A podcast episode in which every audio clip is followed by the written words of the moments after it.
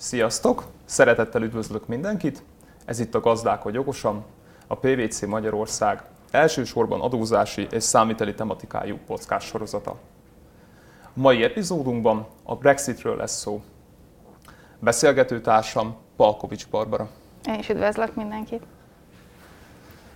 Barbara, mondanál légy kedves pár szót arról, hogy mi most a pontos státusza a Brexitnek? Mi történt 2020-21 fordulóján? Hát ugye nagyon izgalmas volt 2020 meg 2021 is ugye itt a Brexit kapcsán. Ugye 2020. február 1-én az Egyesült Királyság az kilépett az Európai Unióból, aztán következett egy átmeneti időszak, ami tavaly 2020. december utolsó napján járt le. És ugye nagyon izgalmas volt ugye az utolsó pár nap, mert nem született meg addig a, a végleges kilépési megállapodás, és mindenki hát izgalommal várt, hogy ez lesz vagy nem lesz, és aztán ugye az utolsó napokban ez végül megszületett, ami azt jelenti, hogy most már az Egyesült Királyság 2021. január 1-től az Európai Unió vámközösségéből is kilépett, kivéve Észak-Írország, ami egyébként még a tagja maradt. Mit jelent ez ÁFA tekintetében azon magyarországi társaságoknak, akik kereskedelmi kapcsolatokkal rendelkeznek az Egyesült Királyságban? Tudnál erről mesélni?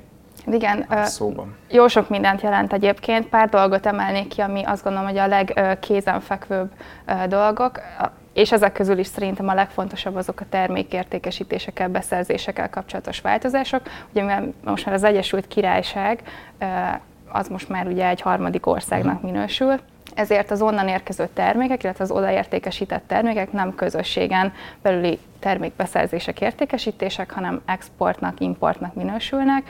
Ez ugye azt jelenti, hogy ezeket a termékmozgásokat most már vámáru nyilatkozattal kell kísérni, ehhez EURI számot kellett, vagy kell igényelni, hogyha valaki esetleg még nem tette meg. Egyébként ezekre 0%-os behozatali vám vonatkozik abban az esetben, hogyha a termékeknek az EU-s vagy Egyesült, a másik irányban az Egyesült Királyságbeli származása az, az igazolt. Ez a termékmozgatása, a termék a, a szolgáltatásokra is vonatkozó szabályok is megváltoznak. Például az Egyesült Királyságban nyújtott szolgáltatások esetén ugye ezeket most már nem kell a közösségi összesítő nyilatkozatunkban jelenteni, hiszen már nem közösségi szolgáltatásoknak minősülnek Egyébként, ami még érdekes lehet, én azt gondolom az áfa visszatérítésekkel mhm. kapcsolatos szabályoknak a változása, és ez nagyon aktuális is. Ugye ez nagyon röviden azt jelenti, hogyha egy EU-s adóalanyra egy másik tagállamban áfát hárítanak rá, akkor ő jogosult arra az EU-s direktívek alapján, hogy ezt az áfát visszaigényelje. Ennek egyébként az általános határideje az minden tárgyév tekintetében a következő év szeptember vége, tehát mondjuk 2020-ra szeptember utolsó napja lenne, viszont az Egyesült Király Királyság tekintetében, illetve hát a Brexit kapcsán ez a határidő ez március 31, tehát hogyha van olyan magyar társaság, akinek van a UK-ban áthári, vagy olyan számlája, ami a UK-ból érkezett, és ugye UK és elfa van rajta, akkor ezt március 30-ig be kell adni azt a kérelmet. Köszönöm. Azt gondolom, hogy kielégítő választ kaptam. Uh, mit gondolsz, milyen más területek lehetnek így a Brexit kapcsán, ami érdekes lehet a nézőknek, hallgatóknak? Ezek, amiket elmeséltem, ezek nyilván ilyen egy-egy kiragadott példák, tehát rengeteg olyan dolog van, amiben egyébként az áfa, a vám kapcsán még oda kell figyelni. Én egy ö, dolgot emelnék még ki a, az eddigieken kívül, az az, hogy a Magyarországon áfa regisztrált UK adóalanyoknak ö, a jelenlegi információnk szerint pénzügyi képviselőt kell majd kijelölni, hiszen ők, ahogy már mondtam is korábban, ugye a harmadik országos adóalanynak minősülnek, és ebben az esetben ez kötelező. Ugye amiket most így nagyon gyorsan felsoroltam, ezek tényleg kiragadott példák, és ugye az áfa területét uh-huh. érintik, viszont ugye még rengeteg más területet is érint a Brexit, és ugye ne csak az én szakmámról beszélünk, Dénes, hanem a tiédről is.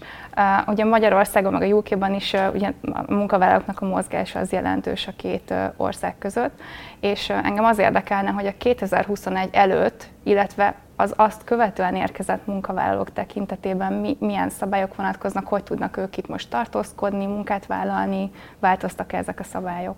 Hát alapvetően különbségeket kell tennünk a között, hogy 2020-ban már életvitelszerre Magyarországon tartózkodott-e az adott brit állampolgár, illetve azon esetek között, amikor ugye még nincsenek itt, hanem 2021-ben utaznának be Magyarországra kezdék, kezdenék meg a munkavégzésüket. Um, ugye Korábban milyen szabályok vonatkoztak a brit állampolgárokra idegenrendészeti szempontból?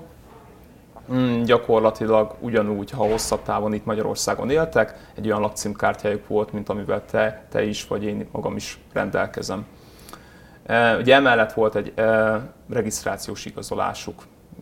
És e, ha akik ilyen dokumentumokkal rendelkeznek, azon dokumentumok érvényessége fönnmarad 2021-ben a teljes, teljes naptári évben.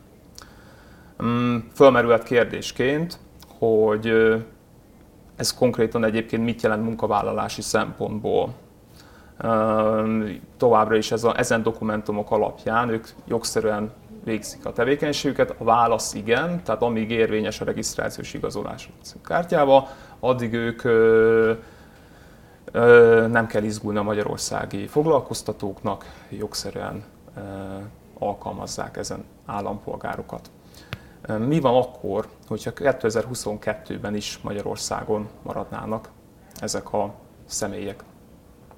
Akkor nekik gyakorlatilag le kell cserélni ezt a dokumentációt, a regisztrációs igazolást a kártyával együtt egy letelepedési engedélyre. A jó hír számukra az, hogy ez most egy jóval egyszerűbb eljárás, mint amikor klasszikus harmadik országbeliek, akik már régóta itt élnek Magyarországon, és szeretnének egy ilyen huzamosabb idegenrendészeti státusz szerezni. Attól egy azért egyszerűbb ez az eljárás, határidő tekintetében is, illetve a benyújtató dokumentumok körében is. De minden esetre fontos, tehát hogyha már most lehet azt tudni, hogy 2022-ben is szeretnénk foglalkoztatni a brit állampolgárt, akkor érdemes vele konzultálni arról, hogy mi hamarabb kezdje el ezt az okmány cserét. A, és mi a helyzet azokkal, akik, akik idén ér, utaznának be hazánkba, hogyan tudják ezt jogszerűen megtenni. Mm, hát gyakorlatilag ezek a személyek már olyan harmadik országbelieknek minősülnek, mint az Amerikai Egyesült Államok állampolgárai, vagy a, vagy a Kanada, kanadaiak, olyan tekintetben, hogy vízum nélkül tudnak beutazni rövid távra. Mit értek rövid táv alatt? Egy maximum 90 napos periódust. Ekkor is ez a fajta kedvező szabály, ez mire vonatkozik? Az itteni tartózkodásra, azért az továbbra is igaz, mint harmadik országbeli állampolgárokra, hogy a rövid távú munkavégzés engedélyköteles, főszabály szerint. Mm. És mi a helyzet akkor, hogyha egyébként hosszabb távra jönnének, akkor úgy kezdhetnék meg jogszerűen, úgy kezdhetik meg jogszerűen a magyarországi tartózkodásukat, foglalkoztatásukat, hogyha igényelnek egy a tartózkodási jogcíműnek megfelelő tartózkodási engedélyt, ugye munkavállalás esetében is több jogcímen lehet itt tartózkodni, székcsoporton belüli kirendeléseknél a vállalaton belüli áthelyezési célnak nevezik azt a, a jogcímet, aminek keretében ők tartózkodási engedélyt tudnak kérni, még hogyha egyébként egy magyar munkáltatóval kötne munkaszerződést a brit állampolgár, akkor munkavállalási célból kell a tartózkodási engedélyt megkérni, és akkor a hosszú távú tartózkodást ennek keretében tudja elkezdeni valaki. Ezek olyan engedélyek, hogy nem csak jogszerűen lehet velük tartózkodni, hanem dolgozni is hazánk területén. Értem. Tehát, hogyha jól értem, akkor igazából van egy ilyen egyszerűsített Brexit eljárás ezekre az engedélyekre, de azért arra mindenképpen figyelemmel kell lenni, hogy azért ez így időigényes, meg gondolom adminisztráció igényes is valamennyire, tehát azért időbe el kell kezdeni ezeket a kéréseket. Abszolút. Hát tényleg a kulcsfontosságú szempont az az, főleg akik már itt tartózkodtak tavaly is, állam, és jelenleg is foglalkoztatjuk őket, hogy ők meddig, meddig kívánjuk őket alkalmazni, illetve meddig szándékoznak ezek az emberek Magyarország területén tartózkodni. Előfordulhat az, hogy hogy nem kell az esetükben semmit tenni idegenrendészeti szempontból, mert hogy 21-ben majd elhagyják a hazánkat. Ezt a kérdéskört érdemes így jó. Rendben, köszönöm. És uh, milyen járulékfizetési kötelezettség merül fel azoknak a brit kiküldötteknek, akik itt dolgoznak Magyarországon? Ugye kiküldötteket említettél, um, érdemes röviden meghatározni, hogy mit értünk kiküldöttek alatt, milyen személyi kört, ezek azok, általában azok az emberek, akiknek a jogi munkáltatójuk az Egyesült Királyságban székel, Magyarországon ideiglenesen végzik csak a munkájukat, tehát van egy határozott idő, és visszavárják őket a Magyarország munkavégeztével az Egyesült Királyságban. A, amit a foglalkoztató, hát azon kívül ugye lehet más is, aki visszavárja ezen személyeket. Mm, szóval ugye itt is két eset érdemes megemlíteni. Az egyik azon brit állampolgárok, azon kiküldöttek, akik már 2021 januárján itt tartózkodnak, és előtte is itt voltak. Valószínűleg ő nekik van ágyes igazolásuk, az ágyes igazolás alapján nem kellett itt járulékot fizetni Magyarországon.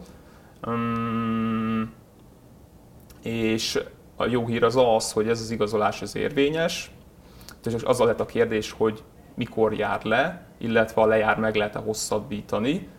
Mm, erre azt tudom mondani, hogy ha az eredeti kiküldetés, ami 2021 előtt elkezdődött, az mondjuk egy évre szólt, de még akkor szeretnének a felek megállapodni további magyarországi munkavégzésben, akkor két évig biztosan meg lehet ezt hosszabbítani úgy, hogy nem merül fel járulék fizetési kötelezettség. Az egy jó kérdés, hogyha a magyarországi kiküldetés, ami még egyszer már elkezdődött 2020-ban, adott esetben azt megelőzően, elérkezünk a két évhez, hogy utána mi történik, meghosszabbítható lesz ez zágyes igazolás, ami alapján tudnak mentesülni a járulékfizetés alól vagy sem. Ezt, ezt meghagynám nyitott kérdésnek. Mm, és az új állampolgároknak szintén lesz móduk egy olyan igazolást szerezni, kiküldötteknek, a, amivel, ami által nem kell Magyarországon járlékot fizetni. Um, nagyon fontos, hogy ezek az igazolások, ezek mindig arról szólnak, hogy az adott illető uh, egyszerre csak egy államban fizessen járulékot, és telekiküldetéseknél alapvetően a cél az az, adminisztrációs okokból leginkább, hogy mar, mivel átmeneti jelleggel tartózkodnak ezek a személyek Magyarországon, ezért ő maradjanak az Egyesült Királyság TB adminisztrációjában továbbra is. Köszönöm szépen, Dénes. Én nem értek annyira a te szakterületedhez, viszont az jól látszik, hogy azért itt jó sok kérdés felmerül. Abszolút. Úgyhogy én azt gondolom, hogy ha valakinek ilyen engedélykéréssel, vagy járulékfizetéssel, bejelentéssel kapcsolatos kérdése merül fel, akkor hozzátok mindenképp tud fordulni. Ugye a mai napon tényleg ebben a pár percben csak pár brexit kapcsolatos témát érintettünk, de hát az jól látszik, hogy itt, itt rengeteg kérdés felmerül. Hogyha ezek kapcsán bármilyen kérdésük lenne, akkor forduljanak hozzánk bizalommal. Köszönjük a figyelmet!